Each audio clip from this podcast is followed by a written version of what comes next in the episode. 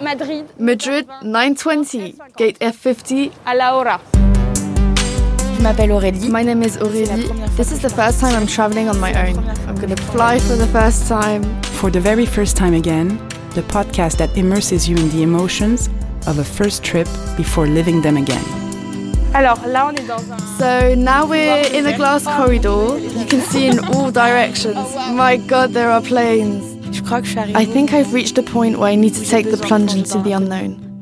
Subscribe now to follow Aurélie on her journey.